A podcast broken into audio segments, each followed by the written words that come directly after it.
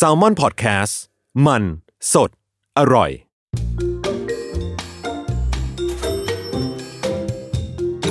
สำนักงานคณะกรรมการกำกับหลักทรัพย์ และตลาดหลักทรัพย์ Presents Investing เพราะทุกสิ่งลงทุนได้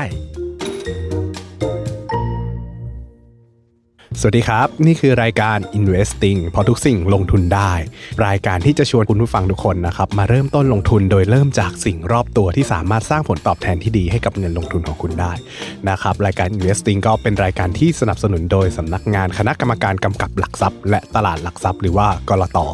ดำเนินรายการโดยผมปั้นเงินครับเบสลงทุนศาสตร์ครับครับก็อยู่กับเรา 2 คนเหมือนเดิมนะครับ ก็วันนี้เนี่ยเราจะพูดถึงสินค้าที่มันค่อนข้างมีมูลค่าสูง แล้วก็ชิ้นใหญ่หน่อย แล้วก็เป็นสินค้าที่คนนิยมในช่วงหลังๆ ก็คือรถยนต์คลาสสิกหรือว่ารถวินเทจนะครับสินค้าคงทนที่ยิ่งเก่ายิ่งมีมูลค่าเพิ่ม ก็ต้องเกริ่นก่อนว่า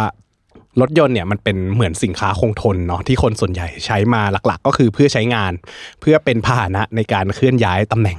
นะครับ แต่ว่ารถยนต์เนี่ยถ้าเกิดว่าพูดตามลักษณะทางบัญชีเนี่ยมันจะมีอายุไข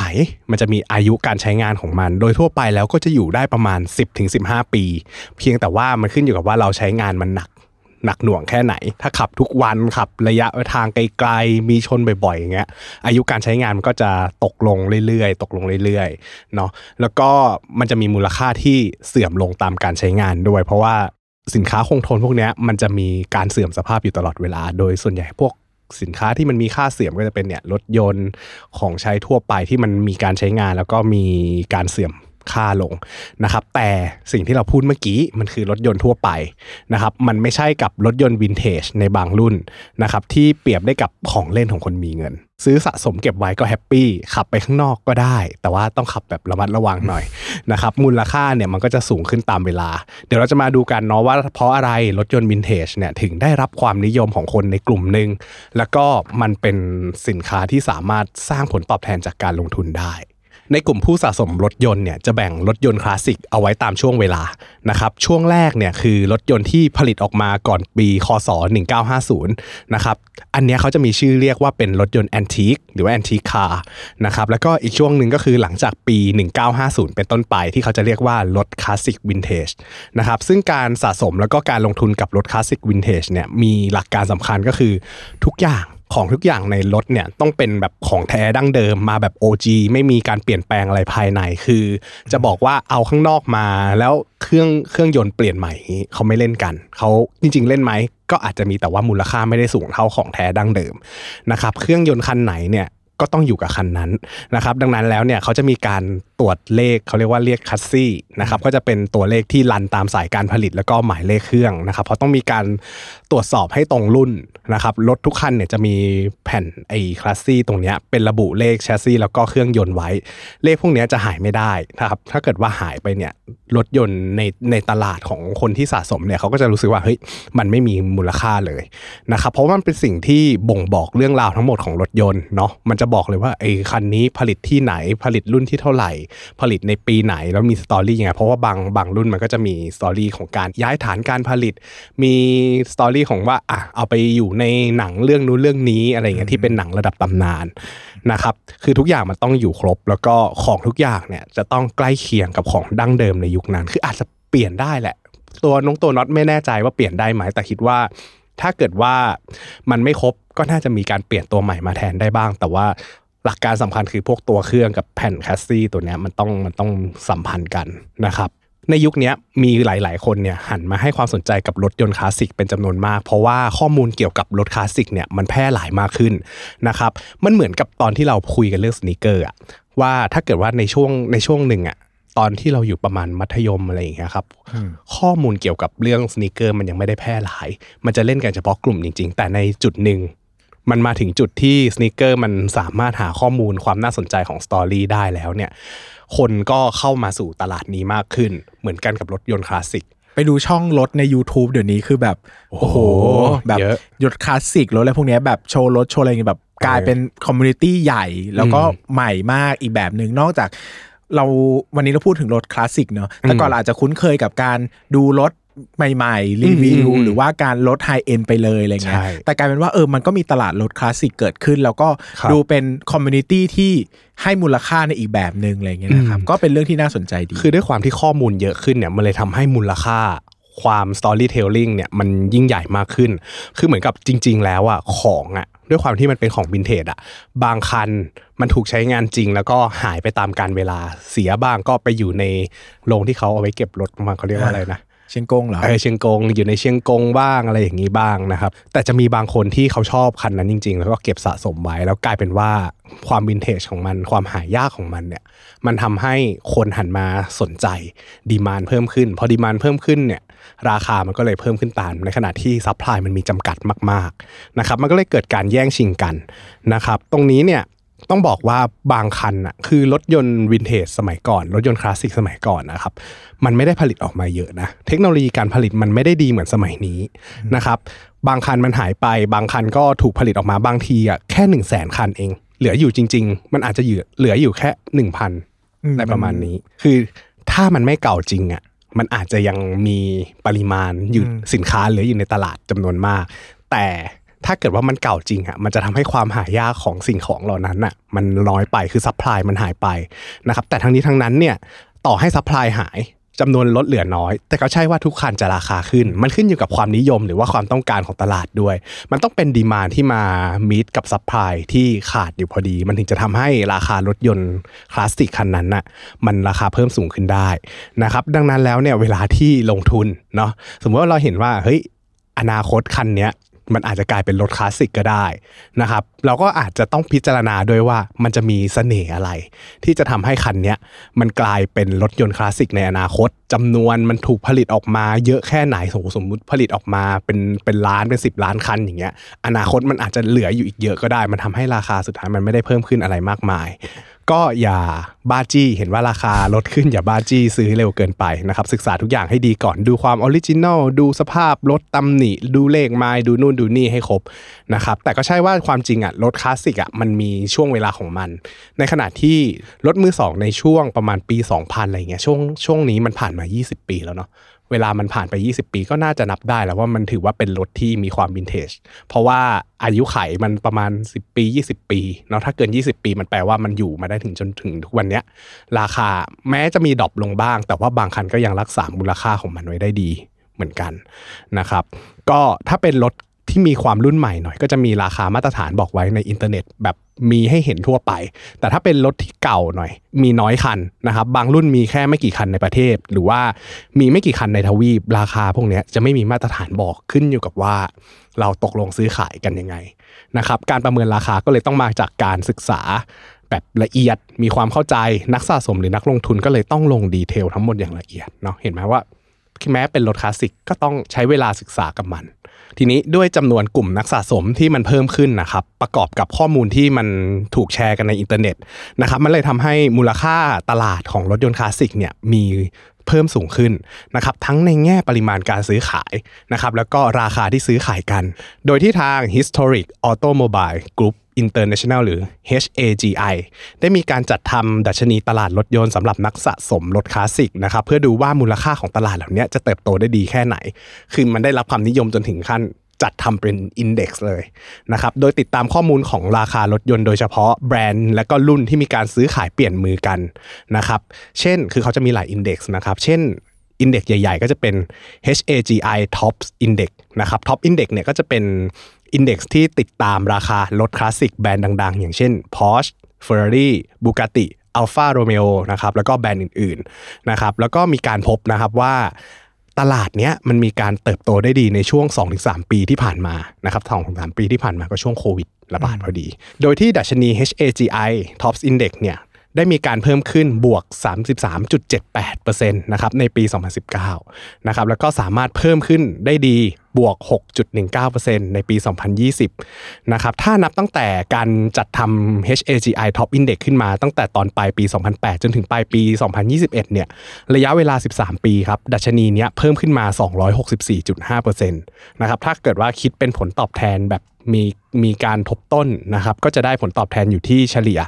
7.77%ต่อปี ก็ถือว่าเป็นการเติบโตที่ค่อนข้างดูดีเลยนะครับ นอกเหนือจากแบรนด์ที่เราเล่าให้ฟังแล้วนะครับว่าอ่า Porsche Ferrari Bugatti Alfa Romeo พวกนี้ถูกจัดอันดับอยู่ในดัชนีนี้นะครับ ก็ยังมีรถยนต์คลาสสิกระดับบนอีกหลายแบรนด์นะครับที่ได้รับความนิยม อย่างเช่น Rolls-Royce Jaguar นะครับผม เดลาฮาเย่นะครับอันนี้ไม่แน่ใจว่าอ่านถูกเปล่าของรถยนต์ของฝรั่งเศส แล้วก็มีแบรนด์รถญี่ปุ่นอีกหลายคันนะครับที่ไม่จำเป็นจะต้องเป็นแบรนด์ระดับบนก็ได้ แต่ได้รับความนิยมสูงสุดอยู่นะครับอย่างเช่น GT 2000 ของ Toyota นะครับ โดยผลิตในช่วงปี 1967ถึง1970 นะครับ ก็คันนี้เนี่ยสามารถประมูลราคาได้มากถึง 1 ล้านดอลลาร์ รวมไปถึงบางคันก็ยังมีรถคลาสสิกที่เป็นรุ่นรุ่นพิเศษของเขานะครับ อย่างเช่น Mazda Nissan หรือว่า Honda คนก็ชอบสะสมเยอะแยะไม่ต่างกันนะครับ ก็หลาย ๆ รุ่นจริง ๆ มันได้รับความนิยมมาจากไอ้การ์ตูนเรื่อง Initial D อะเออตลาดรถยนต์คลาสสิกส่วนใหญ่เนี่ยคืออยู่ที่ประเทศอเมริกานะครับ อเมริกาเนี่ยจะมีรถยนต์คลาสสิกรวมกันอยู่ประมาณ 6-7 ล้านคันนะครับแล้วก็ยังมีตัวเลขการซื้อขายต่อปีที่เติบโตขึ้นอยู่ตลอดเวลาลองลงมาเนี่ยก็จะเป็นประเทศอังกฤษ แล้วก็ในยุโรป อย่างเช่น เยอรมนีฝรั่งเศส แล้วก็อิตาลีนะครับโดยมีการประมาณกันว่าตลาดของรถยนต์คลาสสิกทั่วโลกเนี่ยในปี 2019เนี่ยมีมูลค่าสูงถึง 18,000 ถึง 20,000 ล้านยูโรนะครับคิดเป็นเงินไทยก็อยู่ที่ประมาณ 7 0 0 0 0 ล้านบาทกว่าๆมีการคาดการณ์ว่ามูลค่าตรงนี้จะเติบโตขึ้นไปสูงถึง 1.5ถึง 1.6 ล้านล้านบาทในปี 2026 ด้วยนะครับก็ถือว่าเป็นการเติบโตในเชิงมูลค่า ตลาดรถยนต์คลาสสิกเนี่ยปัจจุบันสะท้อนอะไรบางอย่างให้เห็นเหมือนกันเหมือนกับงานศิลปะ เหมือนกับงานอะไรพวกนี้ที่นักสะสมมักจะชอบเป็นการส่วนตัวมีความ niche นะครับแล้วก็ให้คุณค่ากับมันจริง ๆ อาจจะเป็นเพราะว่าส่วนหนึ่งเนี่ยรถคลาสสิกอะมีเอกลักษณ์ที่สามารถถ่ายทอดรสนิยมของตัวนักสะสม คือมันจะเป็นเหมือนสิ่งที่บอก status ว่าเออ คุณขับรถยนต์รุ่นเนี้ยมันเท่เราจะเห็นแบบเฮ้ยดาราทั้งในต่างประเทศแล้วก็ในประเทศเราเนี่ยขับรถยนต์คลาสสิกก็เหมือนของสะสมทุกอย่างเนอะที่ผมพูดไปแล้วว่า ทุกอย่างมันคือ represent ของตัวเจ้าของแหละอืมโดยเฉพาะ passion investment เนอะคืออะชัดๆเลยแบรนด์อืมแฟชั่น sneaker อย่างเงี้ยหรือว่าตัวรถยนต์คลาสสิกเองเนี่ย art toy เองเนี่ยมันบอกอืมตัวตนของผู้ใช้อะครับมันมาพร้อมกับ story มันมาอืมพร้อมกับอืมเรื่องราวเนอะครับดังนั้นเนี่ยคนที่ใช้คนที่ครอบครองเนี่ยมันก็มันไม่ใช่แค่ครอบครองอะ มันคือการบอกเล่าตัวเองแสดงใช่อัตลักษณ์บางอย่างออกมา ซึ่งผมเชื่อว่าเทรนด์เนี้ยกำลังเป็นเทรนด์สำคัญของมนุษย์ในปัจจุบันเนอือะมเพราะว่าคือหลังยุคก่อนสงครามก็เป็นยุคปฏิวัติอุตสาหกรรมเนอะอืมอืมหลังจากนั้นหลังสงครามมาก็เกิดการเติบโตของเศรษฐกิจอย่างมากผู้คนน่ะเอาง่ายๆระดับเอ่อ ประเทศที่มีการเติบโตของชนชั้นกลางเยอะๆ ก็อืมแรก ๆ จะเป็น mass production คนจะใช้อะไรเหมือนๆกันคล้าย ๆ กันอะไรอย่างเงี้ครัยบแต่ยิ่งระดับการบริโภคสูงมากขึ้น โดยเฉพาะปัจจุบันเนี่ยมีโซเชียลมีเดียมีอะไรเข้ามาเนี่ยผมเชื่อว่าคนเราพยายามจะหาตัวตนของตัวเองมากขึ้นอ่าแบรนด์หัวจดเท้าเนี่ยเดี๋ยวนี้ผมเชื่อว่าไม่มีอะไร mass มันมันและคล้ายๆทฤษฎีสามเหลี่ยมมัสโลว์ป่ะอืมอืมมันต้องแบบข้างบนคือมันคือ self-fulfillment แหละมันคือการใช่บอกตัวตนและดังนั้นเนี่ยตลาดเนี่ย ถึงขั้นปัจจุบันเนี่ยการตลาดพูดถึงขั้นว่าไม่มีอะไรเป็น mass communication อีกแล้วอะอืมทุกอย่างเป็น niche หมด แต่แค่อาจจะเป็น niche ที่เล็กหรือ niche ที่ใหญ่เนอะดังนั้นทุกคนก็หาเป้าหมายของตัวเอง หรือหาแบรนด์ที่ represent ตัวเองจริง ๆอะทำไมเดี๋ยวนี้คนถึงสนใจว่านอกจากแบรนด์ขายอะไรแล้วต้องดูว่าแบรนด์มีทัศนคติต่อเรื่องต่างๆ ในสังคมยังไงด้วยอะไรอย่างเงี้ยเอออาซึ่งผมว่าสิ่งเหล่านี้แหละเป็นเทรนด์ที่ทำให้ passion investment นะมีความน่าสนใจขึ้นเรื่อยๆ ใช่เพราะว่าตัวของรถคลาสสิกเองอะครับมันก็มีเรื่องราวของตัวมันเอง โดยเฉพาะอย่างเช่นว่าถ้าเกิดว่าเราดูหนัง Ford and Ferrari อย่างเงี้ยมันจะเห็นว่าเฮ้ย Ford เนี่ยมันเคยเอาชนะ Ferrari ได้ในการแข่งแล้วทีนี้เนี่ยถ้าคนหลงไหลในเรื่องราวเหล่านั้น ก็อาจจะรู้สึกว่าเฮ้ยตัวแทน Ford เนี่ยมันคือตัวแทนของนักสู้อะมันสามารถเอาชนะคนที่อยู่ระดับบนกว่าเราได้อะไรอย่างเงี้ยมันก็อาจจะเป็นตัวแทนที่สะท้อน ว่าเฮ้ยถ้าเราได้ขับรถยนต์ Ford Mustang อะไรก็ตาม มันอาจจะแสดงคุณค่าจุดนี้ออกมา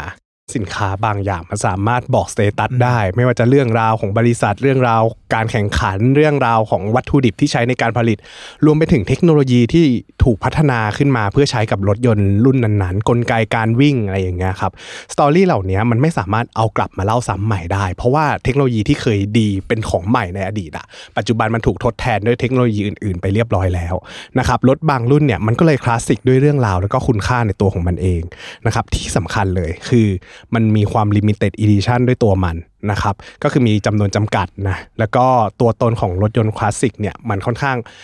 มีความ limited แบบ มีไม่กี่คนที่จะได้เป็นตัวตนในแบบนี้เออพูดอย่างนี้ดีกว่านะครับมันคือการลงทุนที่เราสามารถเพลิดเพลินกับการครอบครองนะครับได้ได้ได้ fulfillment บางอย่างในการครอบครองมัน ในขณะเดียวกันมันก็ได้ enjoy กับ value appreciation หรือว่าการเพิ่มขึ้นของราคาของมันที่เพิ่มขึ้นเรื่อยๆ ได้ ถ้าสมมติว่าไม่นับแบรนด์ระดับบนอย่าง Porsche หรือ Ferrari เนี่ยกลุ่มรถยนต์คลาสสิก ที่สามารถทำผลตอบแทนได้ดี ไม่แพ้การลงทุนในสินทรัพย์ทางการเงินเลยนะครับ วันนี้รายการเราหยิบคัดเลือกมานะฮะสามรุ่นเอามาคุยให้ฟังนะครับ ก็อาจจะเป็นรุ่นที่ทุกคนสามารถเข้าถึงได้ ตัวแรกนะครับ Mazda RX-7 นะครับปี 1981นะครับเป็นตัว first generation นะครับออกแบบโดย Masaburo Maeda นะครับรูปร่างตัวเนี้ย ผมเห็นแล้วหล่อมากเลยนะครับ มีความโฉบเฉี่ยวคลาสสิกในสมัยนั้น อันนี้เนี่ยมันมี story ที่เครื่องยนต์ครับ เครื่องยนต์โรตารี่เนี่ยเป็นเครื่องยนต์คลาสสิกที่มักจะใช้ในรถยนต์แข่งนะครับ เครื่องยนต์โรตารี่เนี่ยเป็นจุดเด่นของ Mazda เพราะว่า Mazda เนี่ยมีการนำเครื่องยนต์โรตารี่มาพัฒนาจนกลายเป็นเครื่องยนต์เอกลักษณ์ของแบรนด์เขาไปนะครับ ปัจจุบันเนี่ยราคาเฉลี่ยของ Mazda RX-7 เนี่ยอยู่ที่ 20,000 เหรียญนะครับ หรือประมาณ 700,000 บาทต่อคันนะครับ เพิ่มมาจากปี 2010 นะครับ ประมาณ บวก 360เปอร์เซ็นต์ก็ถือว่าให้ผลตอบแทนที่ดีนะครับ แล้วก็ไม่แน่ใจว่าจะมีมูลค่าเพิ่มขึ้นในต้อองนาคตไหมคิดตรงกันข้ามกับแบบอื่นนิดนึงอืมเพราะว่ารถเนี่ย ปกติซื้อปุ๊บราคาตกทันที ใช่ เพราะมันจะเปลี่ยนสภาพเป็นมือสองอันนี้คือดันั้นรถยนต์เนี่ทั่ยวไปเออมันหายไป 30-40%ตั้งแต่ซื้อวันแรกแล้วอ่าฮะแต่อันเนี้ยมันบวกขึ้นมา 360%อะดังนั้นถ้าต้องคิดในมุมกลับมันจะต้องมีส่วนต่างของความที่ไม่ลดลงแต่กลายเป็นเพิ่มขึ้นด้วยเนาะใช่อันนี้มันคือเสน่ห์ของรถวินเทจซึ่งมันเป็นตลาดที่ใครก็พูดว่าคุณซื้อรถอะราคามัน drop ตั้งแต่วันแรก แต่นี่คือรถในประเภทที่ ถ้าคุณเก็บเป็นรักษาเป็นราคามันกลับมาเพิ่มขึ้นได้แล้วเพิ่มขึ้นเยอะด้วยอะไรเงี้ยใช่ตัวที่2นะครับ Volvo P 1 8 0 0 ปี 1961ถึง1962 Volvo คันนี้เป็นรูปทรงสปอร์ตคูเป้2ประตูหลังคาแข็งนะครับ เป็นฝีมือการออกแบบของ Pelle Pettersonนะครับ Volvo P 1 8 0 0 รุ่นคูเป้เนี่ยผลิตออกมาจำนวนจำกัดอยู่ที่ 39,407 คันนะครับ แล้วก็รุ่น Sport Estate ตรงเนี้ย 8,077 คัน ก็คือถือว่ามีจำนวนน้อยมากน้อยมากน้อยะครับมาก เชื่อว่าหลายคนไม่เห็นบ่อยนักในประเทศไทย เพราะมันมีจำกัดมากจริง ๆ แต่ว่ามันมีสตอรี่เรื่องของการเปลี่ยนฐานการผลิตที่จากเดิมเนี่ยมันมีตอนแรกเนี่ยผลิตอยู่ในอังกฤษ แล้วจู่ๆอะก็ย้ายฐานการผลิตไปอยู่ที่สวีเดน แล้วก็ตรงนี้เนี่ยมันเหมือนกับมันมี story ว่าเอ้ยไอรุ่นที่ผลิตที่อังกฤษอะ มันจะหายากกว่ารุ่นที่ผลิตที่สวีเดนอะไรอย่างนี้ ซึ่งคันเนี้ยมีความพิเศษอย่างหนึ่งครับ ตรงที่เป็นรถคู่ใจของพระเอกนะครับในซีรีส์ The Saint ที่ออกฉายตั้งแต่ปี 1962 ถึง 1969 คือมันเป็นรถที่พระเอกเนี่ยขับลุยในหนังแอคชั่นนะครับ แล้วก็ เป็นรูปทรงที่โดดเด่น มันทำให้ติดตาคนยุคนั้นมากๆนะครับ แล้วก็ล่าสุดเนี่ย Volvo มีการเอา P1800 กลับมาบูรณะทำเป็นรุ่นใหม่ด้วยนะครับ มันก็เลยทำให้รุ่นเนี้ยมันเป็นที่รู้จักของคนทั่วโลกมากขึ้นนะครับ ราคาเฉลี่ยนะครับของตัวคลาสสิกเนี่ยอยู่ที่ 1 ล้านบาทกลมๆนะครับ เพิ่มขึ้นจากปี 2010 ประมาณ 250%อีกคันหนึ่งนะครับก็เป็น Ford Mustang Fastback GT นะครับปี 1968 นะครับคันนี้ดุมากนะครับเท่มากเพราะว่าเป็นรถที่ Steve McQueen นะครับเป็นสไตล์ไอคอนแล้วก็เป็นนักแสดงระดับตำนานนะครับในฮอลลีวูดนะครับขับย่างดุเดือดในหนังไล่ล่าเรื่องบุลลิตนะครับซึ่งตัวละครที่สตีฟแมคควีนเล่นเนี่ยก็คือชื่อบุลลิตโดยบุลลิตเนี่ยได้ใช้รถ Mustang Fastback คันนี้ ในปี 1968 คันนี้ครับ เป็นรถสีเขียวเข้มนะครับ ก็ถือว่าเป็นรถประจำตัวของพระเอกนะครับ ฉากไล่ล่าเนี่ยก็ได้แรงบันดาลใจนะครับ คือคนที่สะสมเนี่ยเขาเห็นเลยว่าแบบเฮ้ยคันนี้แม่งขับแล้วดุขับแล้วบู๊ขับแล้วทนนะครับ ตรงเนี้ยมันเลยทำให้คนมีภาพจำว่ารถคันนี้โคตรดุโคตรบู๊นะครับทำให้ Ford Mustang Fastback เนี่ยถูกเรียกอีกชื่อหนึ่งว่า Ford Mustang Bullitt ตามชื่อของตัวละครในหนังนะครับ แล้วก็มันมาสคอตมันไอคอนระดับนั้นนะเออใช่ มันมีการว่ากันว่านะครับสตี e แมคควีนเนี่ยขับจนต้องการจะซื้อรถคันเนี้ยไปเป็นของตัวเองด้วย แต่ไม่สำเร็จนะครับ คันนี้เนี่ยสตี e แมคควีนซื้อไปไม่ได้นะครับ แต่ว่าคันนี้ก็ได้ถูกเอามาอยู่ในงานประมูลเมื่อตอนต้นปี 2020 นะครับ แล้วก็ประมูลไปได้ในราคาสูงถึง 3.7 ล้านดอลลาร์สหรัฐหรือประมาณ 135 ล้านบาทนะครับ แต่ว่า ต่อให้ไม่ใช่คันเนี้ยคันอื่น ๆ ที่เป็นรุ่นเดียวกันน่ะก็ยังมีขายอยู่ปัจจุบันเนี่ยขายอยู่ที่ประมาณ 2.5 ล้านบาทนะครับเพิ่มขึ้นจากปี 2010นะครับประมาณ 363%ก็ถือว่าเป็นรถรุ่นยอดนิยมรุ่นหนึ่งในตลาดก็ว่าได้ เราจะเห็นได้นะครับว่าถ้าสมมติเราดูองค์ประกอบ เราจะมาแกะองค์ประกอบที่ทำให้สิ่งของเหล่านี้มันน่าลงทุนนะครับตอนนี้เราเห็นแล้วแหละว่าไอ้รถยนต์คลาสสิกอะตัวเลขมันเพิ่มขึ้นดีแค่ไหนนะครับแต่ว่าสำหรับ รถยนต์คลาสสิกในยุคนี้คนที่กำลังมองหารถยนต์คลาสสิกมือสองซื้ออยู่อะบางทีอะนะเราก็สามารถซื้อรถมือสองในวันนี้ เพื่อให้มันกลายเป็นรถคลาสสิกในอนาคตก็ได้นะครับแต่ทั้งนี้ทั้งนั้นเราต้องเลือกให้ดีๆ แล้วก็เราต้องมีการถอดรหัสก่อนว่าก่อนหน้านี้ไอ้รถยนต์คลาสสิกที่มันเคยได้รับความนิยม จนทำให้ราคามันสูงขึ้นอย่างรุนแรงตอนเนี้ยมันมีองค์ประกอบอะไรบ้าง ซึ่งวันนี้เราลองแกะ character เราลองแกะออกมาแล้วว่า เอ๊ะ มันมีปัจจัยอะไรที่ทำให้รถยนต์คลาสสิกพวกเนี้ยมันได้รับความนิยมในอนาคตนะครับ ก็บางคนอาจจะ มีพ่อแม่ที่ขับรถโบราณอยู่ อย่าเอาไปขายตอนนี้นะ เผื่อถ้าสมมติเราวิเคราะห์ดีๆ อาจจะกลายเป็นรถยนต์คลาสสิกในอนาคตก็หได้รือไม่ก็เป็นเศษเหล็กไปเลย ขายได้หลักพันเลยางเงี้ยก็แล้วแต่การวิเคราะห์ แล้วก็รูปแบบของรถยนต์คันนั้นที่เรามีนะครับอะเรื่องแรกนะดีมานนะครับ ทุกคนรู้อยู่แล้วว่า มันต้องเป็นรถที่ได้รับความนิยมอย่างต่อเนื่อง คือพูดง่าย ๆว่า รูปทรงหรือว่า story หรือว่าอ่าความ limited ของมันเนี่ย จะต้องมี demand หรือว่ามีสภาพคล่องสูงในอนาคตได้ หลักๆ คือของเหล่าเนี้ยมันจะมีราคาได้คือมันต้องมีคนเล่นอะ มันต้องมีคนต้องการอืมดังนั้น ไอ้ความที่มีคนต้องการมันก็มักจะมาจากดีไซน์ที่ดี story อืมพิเศษครับคันแรกของ generation คนคนนี้ใช่ออกแบบ คนคนนี้เคยขับอะไรอย่างเงี้ยอืมหรือไม่ก็ต้องเป็นรุ่นยอดนิยมที่มีคนจำนวนมากใช้กัน แล้วมีดีมาหรือเป็นรุ่นเรือธงของสินทรัพย์นั้นๆน่ะเนาะใช่ นั่นแหละมันก็คือประเด็นข้อที่ 2 กับข้อที่3นะครับก็คือดีไซน์กับความหายากนะครับต้องมาด้วยกันดีมานดีไซน์ความหายากต้องมาด้วยกันนะครับ อันที่4นะครับเทคโนโลยีกับนวัตกรรม อันนี้ยสำคัญมากเพราะว่าเผลอๆมันกลายเป็นสตอรี่ที่ส่งต่อในระยะยาวได้นะครับเพราะว่านักวัตกรรมที่แปลกใหม่ หรือว่ามันเหมือนกับการปฏิวัติอุตสาหกรรมการการเปลี่ยนขนบแบบเฮ้ยคนอื่นๆ เขาใช้เครื่องยนต์แบบนี้กัน แต่เราไม่เราใช้เครื่องยนต์แบบนี้เลยนะครับตรงนี้มันทำให้มันมีความขบถ นั้นมันมี story ในตัวเองนะครับมันสามารถสร้าง story ให้กับรถยนต์ได้นะครับแต่นวัตกรรมแปลกใหม่ในยุคนั้นเนี่ยบางทีอะตอนแรกอะคนไม่รู้หรอกว่ามันแปลกใหม่แล้วมันดีแค่ไหน แต่พอมามองย้อนหลังในตอนนี้มันทำให้เรามองเห็น story มากขึ้น แล้วมันเลยกลายเป็นเรื่องที่น่าสนใจของคนในยุคถัดๆไปนะครับนวัตกรรมเฉพาะตัวเนี่ยมันจะสามารถเพิ่มความน่าดึงดูดได้นะครับมันไม่ใช่แค่นวัตกรรมการขับเคลื่อนนะครับแต่มันเป็นพวกนวัตกรรมการผลิต แกดเจิตต่าง ๆ ที่แถมมากับตัวรถยนต์นะครับบางทีอะคนที่สะสมอะถ้าเกิดว่ามีการเปลี่ยนเครื่องเสียงในรถอะเขาก็ไม่เอาแล้วนะ เพราะว่านวัตกรรมเครื่องเสียงในยุคนั้นอะมันก็จะให้เสียงที่ พิเศษกว่าในยุคนี้หรือว่าพิเศษกว่าลำโพงที่ถูกเปลี่ยนออกมานะครับดังนั้นแล้วอะตัวความเป็น OG อะมันยังสร้างเสน่ห์บางอย่างให้กับคนที่มีความนอสท a ลจิกอยากนึกถึงอดีตอย่างนึกถึงเรื่องราวในเวลานั้นได้นะครับหรือถ้าท่านนึกให้ออกคือ มันจะมีเพื่อนผมคนหนึ่งเก็บรถคลาสสิกแล้วก็ราคาสูงนะมันแล้ว สิ่งที่ลำยากลำบากของรถคันนั้นอะคือกระจกไฟฟ้า แต่มันเป็นกระจกไฟฟ้ายุคแรก ๆ คือกดแล้วมันแข็งมากเออเพราะว่าสมัยก่อนก่อนที่จะเป็นเออกระจกไฟฟ้าหมุนมันเป็นตัวหมุนอยู่เออเออนะครับอันนี้เนี่ยข้อที่4นะครับข้อที่ 5 ก็คืออย่างที่พูดไปเมื่อกี้เกรินไปแล้วบรรยากาศที่ชวนให้หวนระลึกถึงความหลังนะครับรถยนต์เนี่ยพออยู่มานานอะมันจะมีความรู้สึกมากพอที่จะทำให้เรานึกถึงความหลัง เพราะว่าบางทีอะถ้าสังเกต หนังหรือภาพยนตร์หลาย ๆ อย่างอะสิ่งที่จะบอกความโบราณของยุคนั้นได้อะรถยนต์ประกอบฉาก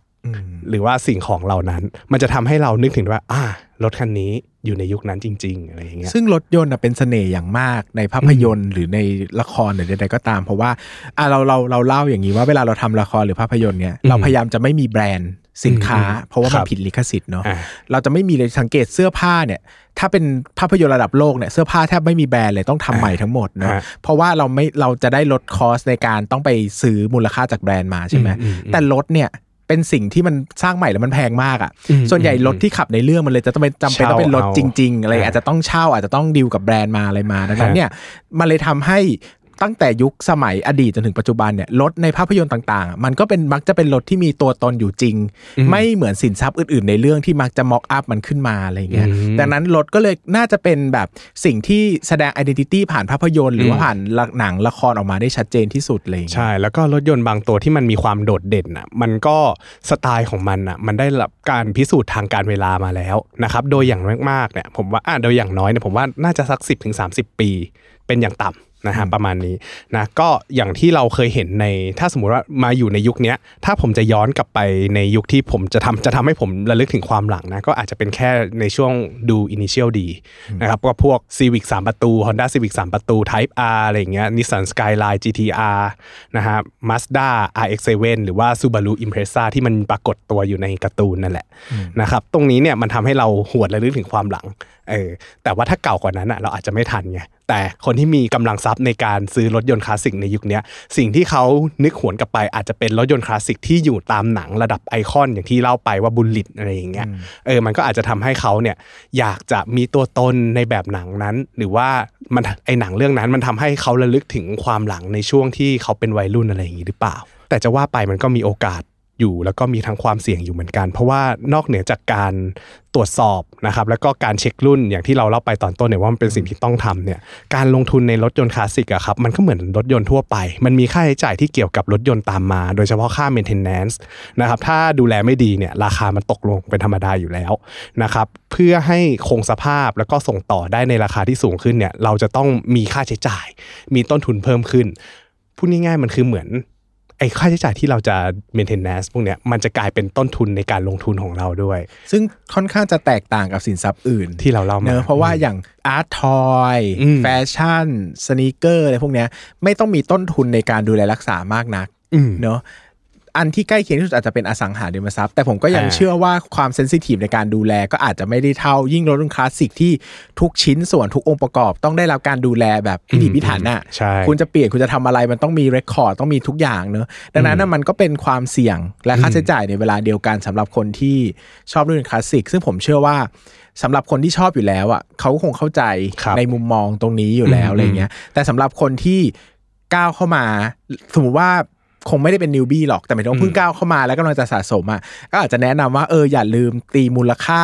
ค่า maintenance ต่างใช่เป็นเหล่าต้นทุนี้นเป็นต้นทุนไปด้วย เพราะว่าอืมสุดท้ายแล้วถ้ามองในมุมการลงทุนอะมันก็คือค่าใช้จ่ายเงินประที่เภทเราหนึ่งจ่ายไปอืมใช่ก็คืออย่าลืมเอาพวกค่าธรรมเนียมภาษีในการนำเข้าค่าประกันดูแลต่างๆเนี่ยเอามารวมคำนวณเป็นต้นทุนเราด้วย เพื่อที่จะเวลาคำนวณเปอร์เซ็นต์ return on investment น่ะจะได้ไม่คลาดเคลื่อนไป นะครับอย่างพี่ชายผมอะเขาเป็นคนชอบเล่นรถมากอืมแต่เขาจะเป็นเขาจะไม่ได้เล่นรถคลาสสิกเออแต่เขาจะเล่นรถมือสองตอนที่เพื่อนพี่ชายเขารู้ว่าเออเนี่ยมีพี่ชายผมมามีน้องเป็นนักลงทุนใช่ไหมก็คือผมเงี้ยอืมเพื่อนพี่ชายก็ถามว่าเออมึง เนี่ยก็มีน้องเป็นนักลงทุนอยู่แล้วอะจะมาเทรดรถทำไมทำไมถึงไม่ซื้อหุ้นรถไปเลยเอออันเนี้ยก็เป็นวันที่เราฟังอะเราก็ได้ไอเดียบางอย่าง เพราะว่าอย่างที่เราเล่าเนอะว่าในอย่างไม่อย่างแล้วอย่างที่เราจะบอกให้ฟังเนอะว่า ในตลาดหุ้นไทยอะไม่ได้มีผู้ผลิตรถใช่เออไม่ได้มีแบรนด์รถจริงอ่าๆดังนั้นถ้าคนลงทุนในตลาดหุ้นไทยเยอะๆอะก็อาจจะลืมไปเลยว่า sector เนี้ยจริง ๆ มีอยู่เอ้ยจริง ๆ มีเออเออแบรนด์อะไรนะ ก็คือไทยรุ่ง อ่าไทยรุ่งไทย โอเค ก็ก็อาจจะเสริมว่าแบรนด์ที่อยู่เนี่ยก็อาจจะไม่ใช่แบรนด์ที่เป็นได้รับความนิยมเอระดับอโลกอาจจะไม่ได้เป็นแบบโอ้โห เรารู้จักกันทุกคนเนอะเราถ้าพูดถึงแบรนด์ที่คุณเคยเนี่ยมันก็ไม่มีอยู่ในตลาดหุ้นไทยเนอะอืมส่วนใหญ่ก็จะเป็นพวกชิ้นส่วนใช่ชิ้นส่วนในชิ้นส่วนรถยนต์ยานยนต์อะไรอ่าอะไรอย่างงี้ดังนั้นอะพอเราได้ฟังเราก็เออ ก็เลยสนใจเนอะวันนี้ก็เลยอยากจะมาแชร์ลิงก์ว่าเราไปศึกษาเกี่ยวกับอืมหุ้นรถครัที่บน่าจะเป็นที่รู้จัก ทั้งในเชิงของการใช้อืมในชีวิตประจำวัน รวมไปถึงการมองในมุมมองของรถคลาสสิกด้วยว่า เออวันเนี้ยถ้าสนใจตลาดเนี้ยสนใจ potential เนี้ยแต่มองว่าเออการจะสะสมรถเนี่ยเรายังไม่พร้อมอืมอืมอาจจะไม่ได้เชี่ยวชาญใช้เงินเยอะหรือไม่ได้เออใช้เงินเยอะอย่างเงี้ยเราจะทำอะไรได้บ้างนะครับ ก็เราก็เลยรู้สึกว่าเออ มีอีกวิธีหนึ่งเนอะก็คือไปดูเกี่ยวกับหุ้นโดยตรงเลยนะครับครับว่าผมมันมีหุ้นตัวไหนหรือว่ามีตลาด อะไรบ้างที่น่าสนใจครับซึ่งขีดเส้นใต้ว่าหุ้นทุกตัวที่เรานำมาพูดถึงเนี่ยให้ความให้ข้อมูลให้ข้อมูล ซึ่งเป็นข้อมูลในอดีตทั้งหมดเนาะครับเราไม่ได้แนะนำซื้อถือหรือขายอืมนะครับแต่เราเชื่อว่าการให้ข้อมูลเหล่านี้น่าจะเป็นไอเดียตั้งต้นในการไปศึกษาตลาดศึกษาธุรกิจได้ครับผมหรือว่าอย่างบางคนไม่มีไอเดียเกี่ยวกับตลาดนี้เลยเนี่ยการได้รายชื่อบริษัทที่เป็นผู้นำตลาดไปเนี่ยก็อาจจะทำให้เห็นภาพการลงทุนแล้วไปศึกษาต่อได้ง่ายขึ้นเนอะครับผมอย่างปัจจุบันเนี่ยนะครับก็มี หลายบริษัทมากนะครับ ก็จะมีทั้งบริษัทที่เป็นตลาดดั้งเดิมมาแต่ก่อนอืมก็คือทำรถยนต์พลังงานดั้งเดิมมาอ่ามาถตยนลอดสันเนดาอะบทั่วไปเออแล้วก็อาจจะมีการพัฒนามาทำรถยนต์ไฟฟ้าบ้าง รวมไปถึงบริษัทที่มุ่งเน้นทางรถไฟฟ้าอย่างเดียวเลเกิดยมาจาก EV car เลยเออมารุ่น EV car เลยคือไม่ได้มีการทำรถยนต์สันดาปปกติมาก่อนนะคครัรับบผมซึ่งปัจจุบันเนี่ยเราก็ต้องยอมรับว่าเออ เทรนด์ของ EV car เนี่ยมันก็เติบโตขึ้นเรื่อยอืมๆนะครับแล้วก็นี่แอบมีความเชื่อส่วนตัวนะวงเล็บว่าส่วนตัวว่า อนาคต EV car ก็อาจจะกลายเป็น classic car ได้อ่าใช่ไหมว่าเอ้ยเพราะมันเป็นนวัตกรรมอย่างมันที่เป็นบนอกวัตกรรมอย่างที่บอก ถ้าเรามองในมุมมองของว่ามันเป็นรถคันหนึ่งอะมันอนาคตรถเหล่านี้ก็อาจจะเป็นรถที่กลายเป็นรถคลาสสิกในอนาคตก็ได้ดังนั้นเราก็ถือว่าเอออ มันต้องพูดถึงถึงแม้ว่าปัจจุบันเนี่ยจะไม่มี EV คาร์ที่เป็นรถคลาสสิกใช่เพราะมันคือรถรุ่นใหม่เกิดขึ้นเออแต่ในอนาคตร้อยปีข้างหน้ามันก็อาจจะกลายเป็นรถคลาสสิกร้อยปีข้างหน้าก็ได้เราจะอยู่ถึงใช่ไหม ไม่ถึงเพราะว่าอาจจะไม่ถึงอยู่อยู่แล้วไม่ถึงนะครับฮก็ฝากคุณผู้ฟังที่อาจจะมาฟังเทปนี้ใน 80 ปีข้างหน้า มาเม้นบอกใต้คลิปนี้หน่อย ได้ครับผม ก็อะผมยกตัวอย่างหุ้นที่หลายคนบอกชื่อปุ๊บก็รู้จักปั๊บเลยครับก็ตัวแรกคือ Mer- Mercedes-Benz Group นะครับ ก็เป็นหุ้น MBG ตัวย่อนะคติ๊รับกเกอร์ MBG อ่าอยู่ในตลาดหุ้นเยอรมนีนะครับครับผมมูลค่าปัจจุบันเนี่ยประมาณ 70,000 ล้านดอลลาร์สหรัฐนะครับอ่าฮะซึ่ง Mercedes Group เนี่ยนะอืมเป็นผู้ผลิต นะครับก็หลักๆก็ผู้ผลิตรถ Mercedes-Benz อืมนะครับแล้วก็ตระกูล Mercedes ทั้งหลายอืมนะครับที่ขึ้นต้นด้วย Mercedes เนี่ยอ่านะ AMG อืม AMG Maybach Maybach EQ นะครับอ่าทั้งหมดทั้งมวลนะครับก็จะมีแบรนด์มากมายที่อยู่ในเครือลูกนะครับครับแล้วก็รวมถึงรถตู้ที่เขาทำด้วยนะครับครับผมปัจจุบันเนี่ยมีการปรับตัวมาผลิตรถยนต์ไฟฟ้าบ้างแล้วครับนะครับผมโดยเป็นผู้ผลิตรถยนต์สัญชาติเยอรมันรายแรกที่ประกาศนำเข้าพอร์ตชาร์จ NACS NACS มาใช้ใช่ใช่นะครับ โดยมีแผนจะติดตั้งระบบชาร์จเทสลาในรถยนต์ไฟฟ้าทุกรุ่นภายในปี 2024 นะครับ โดย 5 ปีที่ผ่านมาเนี่ยมีผลตอบแทนบวก 34%นะครับ คิดเป็นผลตอบแทนทบต้นก็เฉลี่ยปีที่ 6.43%ต่อปี อันนี้คือคิดจากราคาหุ้นอ่านะฮะแต่ก็เป็นหุ้นใหญ่มากนะเติบโตเท่านี้ตัวที่หยิบมาก็คือใหญ่มากๆนะครับอืมก็เติบโตเท่านี้ก็ถือว่าไม่ได้แย่ครับนะครับนะตัวที่ 2 ก็คือ Toyota Motor Corporation นะครับอ่าหรือหุ้น TM นะครับเนี่ยจดทะเบียนอยู่ในนิ s ซี่นะครับ New York Stock Exchange นะครับมูลค่าบริษัทในปัจจุบันเนี่ยอยู่ที่ประมาณ 250,000 ล้านดอลลาร์โอ้สหรัฐนะครับก็คือใหญ่มากใหญ่นะกว่าถ้าเทียบกับ Mercedes Mercedes นะอืมเราอาจจะรู้สึกว่า Mer- Mercedes เป็นแพงเนอะเออ โตโยต้าเป็นรถที่แบบ sector เข้าถึงง่าย แต่กลายเป็นว่าโตโยต้ามัน mass มาก มูลค่าตลาดมันเข้าถึงลูกค้าระดับ mass เนอะอ่าเนอะแล้วก็โตโยต้าเนี่ยครองตำแหน่งบริษัทรถยนต์ที่มีมูลค่ามากที่สุดในโลกมายาวนาน แต่แต่แต่ขีดเส้นใต้เพิ่งถูกเทสลาโค่นล้มลงไปได้ในปี 2020 เออซึ่งก็ต้องขีดเส้นใต้เข้าไปอีกว่า